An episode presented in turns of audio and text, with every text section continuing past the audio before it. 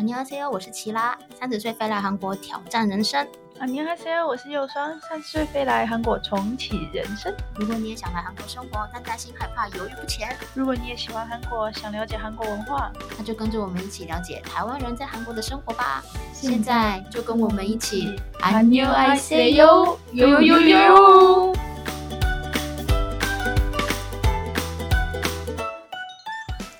Hello， 大家好，我是琦拉。今天呢，只有琦拉一个人来跟大家聊一聊韩国的一些神奇的假日，包括国定假日啊，或是一些呃只有韩国有的特殊假日。那为什么呢？嗯，因为琦拉跟佑酸其实是住在比较远的地方，那琦拉是住在首尔，那佑酸住在仁川。我们一个月会见个一到两次面，就包括说录音啊，或者是一些聚会这样子。但是因为这个频道想说要分享一些韩国的事情嘛，那有时候其他很想要跟大家分享一些特别小主题，可是呢又算就是没有办法，就是一直跟他见面嘛，因为比较比较远的关系，所以想说呢偶尔就其他自己一个人来录一些节目跟大家聊聊。那今天想跟大家分享的是神奇的节日，包含说国定假日啊，或者是一些只有韩国特别有的节日这样子。那我们从月份来看，我们从一月讲到十二月好了。那第一个当然就是一月的元旦。那台湾的元旦放假，韩国也放假。那呃，元旦跟台湾哪里不一样呢？台湾的十二月三十一号跨一月一号的时候，会，例如说有跨年晚会嘛，会有明星啊唱歌啊一些活动啊，然后跟放烟火等等，但是韩国没有这样子的东西。那韩国其实他们最特别就是元旦的时候，首尔中阁站那边的普信阁会有一个大钟，这一天呢就是大家会在十二月三十一号跨一月一号的时候聚集在普信阁前面，然后看敲钟活动。那这个钟呢会敲响三十三下，会象征虔诚的祝福，希望明年可以更好这样子。那跟台湾一样，他们也会到东海岸去看日出。对韩国人来说，元旦的除旧布新跟辞旧迎新的意义比农历的新年还要浓厚，所以这一天呢他们看日出也是象征的新的新年新希望的一个意思。呃，其他没有去普信阁看过除夕敲钟，因为那个时候人非常的多，你要抢地铁其实很难的。当然那一天的地铁会加开到比较晚这样子，不过呢因为没有什么，有时候没有跨年晚会这样子的特别的活动嘛，所以就就干脆待在家里会比较实在。其实从大概高中大学之后，在台湾其他也很少会去看跨年晚会，感觉就是已经腻了也累了，干脆带大家休息，而且当天也是蛮冷的嘛，那不如窝在棉被里面休息不是更舒服嘛，对不对？那二月呢就是跟台湾一样是农历新年，那一般加上周休二日会放四天。那其实台湾一般都是放个至少五天嘛，大概都是七天到九天。韩国的国定假日放的时间会比较少，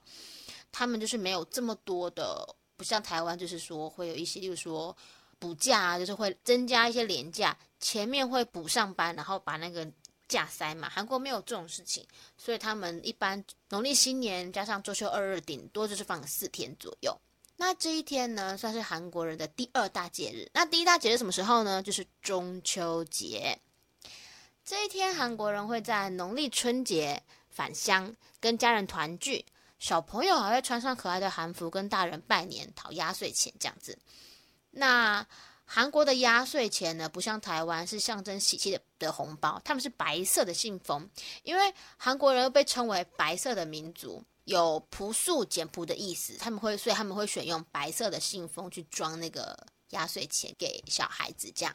而且过年必吃的食物就是年糕汤啊，韩国人认为在过年的第一天早上吃白色的年糕汤是代表健康长寿的意思，而且会让自己的身心变得很健康很洁净这样子。那另外呢，因为韩国人没有清明节，所以他们大多会在过年的时候以年糕、水果、煎饼、饭跟汤等食物来祭拜祖先。而且他们很特别哦，他们的水果就不像是台湾人，就是呃一个圆盘里面装了一盘水果这样，他们会把那个水，例如说水呃苹果或者水梨，他们的蒂的地方去头，把它去掉。他们觉得就是用这样子的方式去祭拜祖先。那为什么呢？这个我也不知道哎，就是我觉得这个还蛮神奇的，会去头这样子。那三月呢，就是三一独立纪念日啦，三月一号。韩国三一独立纪念日呢，是纪念一九一三年的三月一号。那当时因为韩国人反抗日本殖民统治的日子，跟八月十五号光复节跟十月三号的开天节并列为韩国的三大国庆日。那朝鲜半岛在一九一零年开始黑暗的日治时期，比台湾的一八九五年晚了十五年开始被日本统治。那跟台湾一样，韩国被日本统治之后啊，被强迫学习日文啊，放弃朝鲜文化啊，奴役啊，以暴力解决反日分子等等，还有说慰安妇啊等等一些很就是很没有人性的一些管理。那手段非常残忍，所以引起当时韩国人的不满。被日本统治九年之后，一九一九年的三月一号，以孙炳熙为首的三十三名独立运动代表举行了群众大会，公开发表了独立宣言书，向世界宣告朝鲜民族独立自主的决心，所以引发汉城。汉城就是当时的首尔，也是韩国的首都，所以引发汉城跟其他地区民众的大规模响应，成为韩国独立运动的第一声响炮，就有点类似武昌起义这样子。那有两百多万人投入反日示威跟武装起义，但是日本当然不会乖乖就范啦，所以日本也采取了非常强烈的武力镇压。这次的独立运动期间呢，至少造成了八千人死亡， 一点六万人受伤，还有数万人被捕。所以呢，每到三月一号，韩国街上就会挂满了太极旗。没错，韩国他们不把自己的国旗叫做国旗，因为他们国家每个太极，所以他们叫做太极旗。那他们的国歌，他们也不叫国歌，他们叫做爱国歌。他们在韩国街上就会挂满太极旗，以缅怀当年牺牲奉献的独立运动烈士们。这边跟大家说一下哦，虽然台湾跟韩国以前都曾经被日本统治，被强迫学习中文，放弃自己的文化，还有奴役跟慰安妇等等非常非常多的问题，但是呢，韩国人比台湾人更讨厌日本。那以其他的观点来看呢，就是因为可能是因为日本人在台湾，虽然我们也曾经经过一些比较黑暗的时期，但是日本在台湾有过非常多的建设，包括一些大坝啊、水圳啊，还有一些呃建筑啊，还有教育等等。其实日本在台湾做了很多的好的建设跟文化，但是在韩国相反的就比较少，他们比较没有为韩国做什么样的建设等等的内容，只是一味的压榨跟奴役，所以呢，他们的仇日情节是比台湾还要严重的。三月还有一个很特别的日子，就是三月三号五花肉日。从二零二三年开始，韩国因为受到口蹄疫的影响，政府为了促进猪肉的买气，然后就把三月三号定为五花肉日。为什么定三月三号呢？因为韩文的三就跟五花肉的韩文翻译很接近，五花肉的韩文叫做三급살，三급살，那韩文的三是삼，所以呢，三급살的삼跟韩文的삼，他们都是同一个发音，所以他们就定为三月三号叫做三급살날，五花肉日。那每年到这一天呢，超市的卖场就会寄出五花肉的各种活动和优惠，烤肉餐厅也会有用餐折扣，所以不知不觉大家都习惯这一天一定要一起吃五花肉啦。那其实为什么五花肉要叫做三급살呢？三明明就是三啊，其实五花肉就是三层肉的意思啦，所以叫做三급살。四月其实韩国四月没有什么特别的的。日子倒是五月，韩国的五月有很多跟家庭有关的节日，所以又称为家庭之月，가정의 달。像是五月五号儿童节，五月八号父母节，五月二十一号夫妻节等等。那我们先从儿童节开始说。五月五号的儿童节呢，是因为呃，是因为三一独立纪念日的三一运动爆发之后，有一位儿童文学家方定焕认为呢，让孩子了解民族意识是非常重要的，所以为了向孩子们宣扬民族的精神，就将五月的第一个礼拜天，也就是现在的五月一号，定制为儿童节。但因为当时处于日治时期，儿童节庆祝活动也是被日本政府禁止的，要一直到一九四五年韩国光复之后，韩国政府就把光复第二年五月的第一个星期五五月五号定为儿童节。现在的儿童节呢，就是被视为是照顾儿童，让儿童当一天主角的日子。像以前那种让孩子了解民族意识的那个观念已经非常薄弱了，所以除了儿童，父母当天也会休息。为什么呢？因为要让父母带儿童出去啊，今天是儿童节耶，所以让儿童开心，父母当然要休假啦。所以许多的游乐园跟景点都会举办活动，让爸妈可以带着小朋友出去玩，过一个开心的假日。那其他这边有一个小建议哦，如果来韩国碰到儿童节或是暑假的话，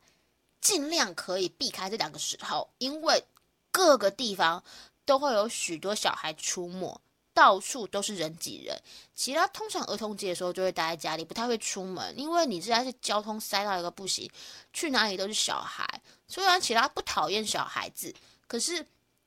不管去哪里都人山人海，也是蛮烦的。那第二个家庭之日呢，就是五月八号的父母节。其实一开始啊，五月八号只是母亲节而已，但是因为人们慢慢的意识到，在家庭中无私奉献的除了母亲之外还有父亲，所以一九七三年开始，五月八号就正式改为父母节，让父亲跟母亲一起被重视。可是这一天没有放假就是了。那也比较特别的是，在台湾呢、啊，母亲节跟父亲节是分开两天，但是在韩国他们是合在一起的，是父母节。另外呢，五月二十一号就是夫妻节了。那夫妻节其实没有什么特别的典故啦，就是因为五月是家庭之乐嘛，再取一个合二为一的美意，所以就把五月的二十一号定为夫妻节，象征夫妻两人同心合二为一，但是这一天也是没有放假的哦。那另外五月再跟大家介绍一个是农历，农历四月八号是佛祖诞辰纪念日。这个节日比较特别，是它是以宗教的一个特别的日子。韩国一直以来每年的十二月二十五号都会因为圣诞节放假一天。为什么呢？因为韩国大多数人都是基督教的关系，所以他们就会在这个十二月二十五号，耶稣基督重新复活的这一天放一天假。但是因为韩国宗教团体啊认为，不是，韩国宗教这么多，为什么只放基督教啊？所以呢，他们就相当的不爽。一九七三年的时候，有一位名叫龙泰英的律师，因为本身也是虔诚的佛教徒，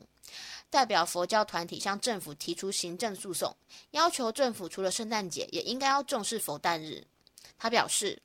如果释迦牟尼诞辰纪念日不是公休日的话，那么圣诞节应该也不能放假，应该也要成为无效啊，为什么要放假呢？虽然当时的诉讼被判为败诉，但是律师他一直没有放弃，两年后就正式通过，并且将农历的四月初八定为佛诞日，而且举国放假一天。不要问其他为什么其他宗教日子没有放假，韩国最大两个宗教就是基督教跟佛教，那如果其他的一些宗教都要放假的话，那韩国应该每天都假日了吧。接下来六月呢，就是六月六号的显忠日。显忠日是为了纪念为国捐躯的爱国烈士，还有因为战争陨没的一些军官啊将士，他们为了他们的忠烈节义而定下的日子。当天韩国举国上下都会举办旗，而且于早上十点鸣笛一分钟，为这些英雄烈士哀悼。那每年啊六月六号因为早上十点都会鸣笛一分钟嘛，然后那个鸣笛声就是有点像是那种大船入港那种呜这样子的声音，而且是非常非常大声的，有点类似那种空袭警报的那个广播出来的声音。所以每年六月六号其他早上都会被吓一跳，因为这个鸣笛声音非常的长，而且虽然韩国人都知道，但是我们外国人常常会忘记嘛。我每次都会被吓个半死，想说是发生什么事情了，然后后来才会想到说啊，今天又是六月六号显忠日。那七月呢？七月有什么特别的日子呢？七月有一个三伏日，因为韩国也有使用农历的习惯，不过因为他们的农历呢就不太跟我们不太一样，我们的夏天会有分大暑跟小暑，那韩国虽然也有大暑跟小暑，但是他们比较常过的是三伏天。三伏天分别是初伏、中伏和末伏，大概是在农历的六七月或是国历的七八月左右的时候。会称为伏，是因为这天是一年当中最闷热而且湿度最高最不舒服的日子，所以最好伏居在家，不要出门，不晒在阳光底下，所以叫做伏。但是其实没有这么闷热啦，韩国再怎么样闷热，再怎么样湿度高，也没有高过台湾，对不对？所以其实其他觉得三伏日是相对热没错，但是呢我还可以坚持的下去，我觉得还好。那这三天呢，韩国人会吃人参鸡去补身体，它跟我们不一样哦。韩国人主张以热制热，以毒攻毒，所以闷热的天气就要吃高营养价值的热食，才可以把堆积在体内的湿气排出体外。其他个人是比较不会在三伏天吃人参鸡啦，因为真的很热啊。而且韩国每到三伏天就会看到人参鸡的餐厅大排长龙，很多人参鸡餐厅呢还会推出打折优惠，有的公司内部的餐厅呢也会提供人参鸡给员工使用这样子。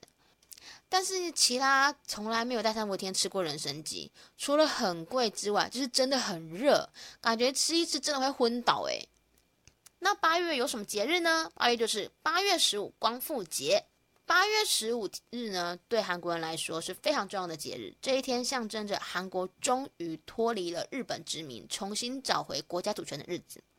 韩国在三一运动之后呢，终于在一九四五年的八月十五日收回韩国主权，并且在一九四五年的八月十五号建立大韩民国政府，因此将八月十五定为光复节。那无独有偶，台湾也在同一年一九四五年的十月二十五号脱离日本政府，所以台湾就制定十月二十五号为中华民国的光复节。但是因为两千年的时候被取消了这个光复节，所以台湾现在应该很多人都不记得了吧，因为毕竟没有放假呀。那当然每年韩国光复节的时候，慰安妇的议题就会重新被搬出来讨论嘛，那舆论就会重新鞭刑日本一次。那跟台湾比较不一样的是，台湾就是也是被日本统治过，而且统治时间比朝鲜半岛还要久。那就像刚刚琦拉讲的，可能是因为日本在台湾有很多的建设，所以台湾跟日本的关系没有韩国跟日本紧张。那这也常常啊是韩国人没有办法理解的部分，他们也会常常问我说，为什么你们不讨厌日本？为什么你们还会去追求日本文化？为什么你们会怎么样怎么样？为什么还会有什么台日友好？那其实政治的问题其实也不好讲啦，就是也没有人可以说得清楚。那我就只能跟他们讲说，可能过去就是过去啦，就是毕竟我们这一代跟日本也没有什么太大的仇敌的问题嘛，所以韩国没有办法理解，那我们也没办法解释清楚了。那九月的时候有什么日子呢？九月的话是农历八月十五的中秋节，那一般呢加上周休二日会放四天左右，像今年的中秋节呢就是放了四五六日四天。中秋节呢是韩国的第一大节日，那这一天呢跟春节一样，韩国人会在这一天以年糕、水果、煎饼、饭跟汤等食物祭拜祖先，那部分韩国人还会到祖先的墓前扫墓跟祭拜，但是比较少啦，大部分都在家里祭拜。那中秋节最具有代表性的食物就是松糕跟各种煎饼啦。那松糕呢是年糕的一种，是在那个米团，就是糯米团里面包包入像是芝麻呀、黄豆等肉馅，然后再盖上松叶蒸熟。那因为是松叶的关系，就会发出松叶的香气，所以就被称为松糕。那它的形状比较像我们吃火锅那种水晶饺，有点两边尖尖的椭圆形这样。那韩国呢还有一句话就是说，如果松糕做得漂亮，就可以生下漂亮的小孩。那现在年轻人哪有在做松糕啊，都直接去买啊。所以这句话现在就是比较没有在没有在讲了啦，因为毕竟都有买的嘛。那除了松糕呢，这一天韩国的媳妇们还会起个大早，开始准备各种煎饼，有肉煎饼啊、芝麻叶煎饼啊、鱼肉煎饼啊、节瓜煎饼等等，就是一些把那些食材啊，就是打上蛋液跟面粉，然后去煎成一小块一小块。那因为一大早就要开始准备食物、祭祀等等，那非常的忙碌，媳妇们也经常压力山大，所以呢，每次过了中秋节的时候，韩国就会有一阵离婚潮，这就可以反映韩国媳妇们的家庭压力到底有多大。接下来十月呢，就是开天节，十月三号的开天节。那传说中呢，天神桓婴的儿子桓雄被派到人间治理天下，就带着掌管风雨云的仙人和三千名天人降临人间。那有一天呢，有一只熊和一只老虎来找到桓雄，想要变成人类。桓雄就给他们艾草跟大蒜，告诉他们说，只要在不见天日的洞窟里面以大蒜和艾草为食，一百天之后就可以变成人类。那老虎呢跟熊为了变成人类，就乖乖到洞穴里面每天吃大蒜跟艾草度日。可是老虎啊，最终还是没有办法忍受这种无聊的日子，中途就放弃了。那熊呢，只是经过一百天之后，真的就变成一位美丽的女子。那并且这只熊之后就跟桓雄结婚，生下了一个儿子，叫做谭君。那这位谭君呢，就是建立韩国第一个国家古朝鲜的开国君王。那日本占领朝鲜半岛之后呢，因为高压统治民不聊生，谭君神话当时就变成人民心中的心灵寄托，所以大韩民国的临时政府就将十月三号定为开天节，在民主革命时代是一个代表韩国独立跟民主的重要节日，所以这天呢，全国都会放假哦。那十月三号开天节放完假之后呢，十月九号的韩文节也会放假。在以前啊，朝鲜半岛虽然讲韩文，但是没有属于自己的文字，他们用的都是中国的汉字，使用相对复杂，而且只有上层上流阶级的人士才可以学习并且书写。那跟大家说一下哦，因为韩文跟我们中文讲话的语顺是不一样的。例如说我爱你，我们是讲主词、动词、受词，就跟英文一样 I love you。 可是韩文是反过来，主词、受词、动词，就是我、你、爱这样子。所以当韩国人他们在阅读中文的时候，是没有办法完整的理解这个意思的，因为毕竟语顺不同嘛，然后再加上中文它的笔画很多，那一般的市民呢是没有办法受到教育去学习这种高级并且艰深的文字的。一四四三年啊，朝鲜时代的第四代王世宗大王为了解决举国上下的文盲问题，所以就创造了谚文，就是所谓的韩文，并且在一四四六年正式颁布训民正音，让大家都可以轻松的学习文字。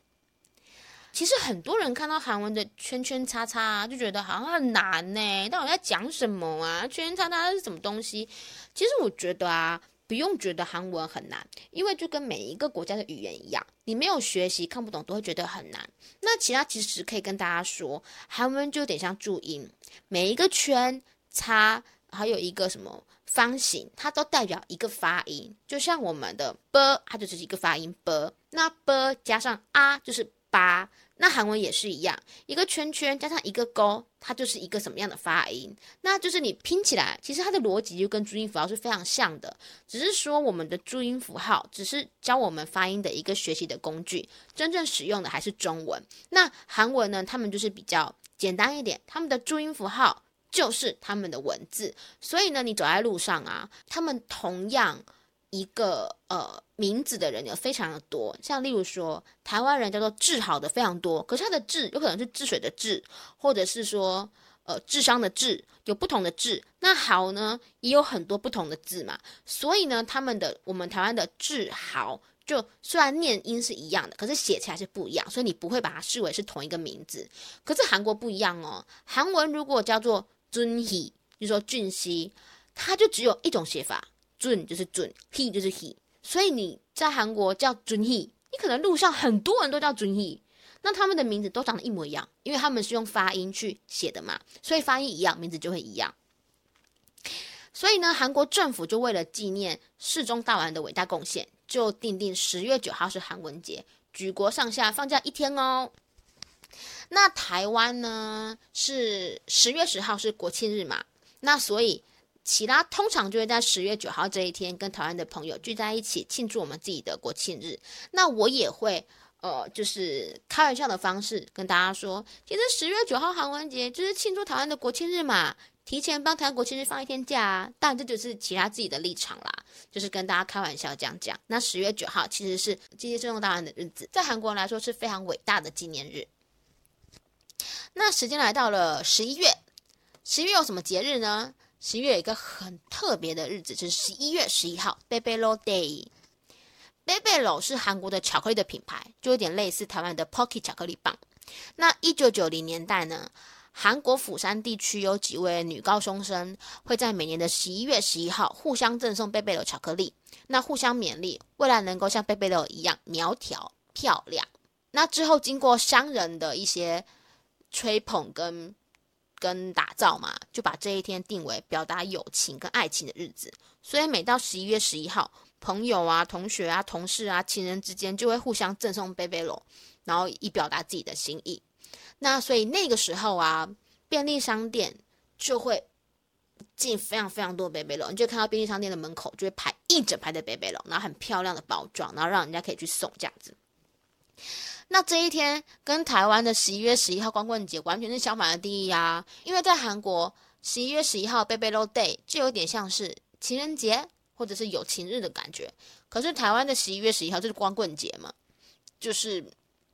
没有情人的日子，所以是完全相反，这个比较特别。那这一天呢也是不放假的哦。十二月呢最重要的就是十二月二十五号圣诞节，跟台湾一样，圣诞节虽然是基督教很重要的日子，可是都已经变成情侣约会的浪漫节日，到哪里都可以看到例如说特别的活动啊、情人节的活动等等。那这一天韩国到处都可以看到约会的情侣和各种节庆活动，如果幸运的话还可以度过一个飘雪的白色情人节哦。但是韩国圣诞节呢是国定假日，当天是可以合法出门放闪不上班的，可是台湾圣诞节如果没有碰到假日的话，就还是要很苦命的上班，晚上才可以约会哦。那今天呢，其他一个人自言自语的分享就到这边。以后只要是其他自言自语的分享呢，我们就会做一个空耳韩文的一个小单元，就是说呢，最近韩国有一些比较特别的流行语，或者韩国的特殊用法，或者是比较常讲的一些内容，就会在这个部分跟大家分享。那今天介绍的空耳韩文就是Gabi Gabi，对，它的发音就有点像韩文的咖啡咖啡，意思就是说当今天有一件事情你感到非常的可惜、非常的扼腕的时候，你就讲咖啡。为什么呢？因为韩国的可惜叫做阿嘎达，阿嘎达就是一个嘎的音，那他们就在把它可爱化，叫做咖啡。例如说，哎，你今天晚上有约吗？我们去吃烤肉啊，可是我已经约好要去上家教了耶。嗯，咖啡好可惜哦，就这样子的概念，大家就这样子的用法。所以下次呢，如果有人跟你说一些事情你觉得很可惜的话，你就跟他说嗯嘎比，嗯嘎比，这样子表示很可惜哦。那我们今天节目就到这边结束，如果你还有知道哪一些韩国特别的节日是其他没有提到的，欢迎到 I G 留言补充分享哦。那其他也会在 I G 上面把这些特别的节日整理起来，有兴趣的朋友也可以追踪留言我们的 I G， 跟我们一起聊聊哦。今天节目就到这边，下次再见喽，拜拜。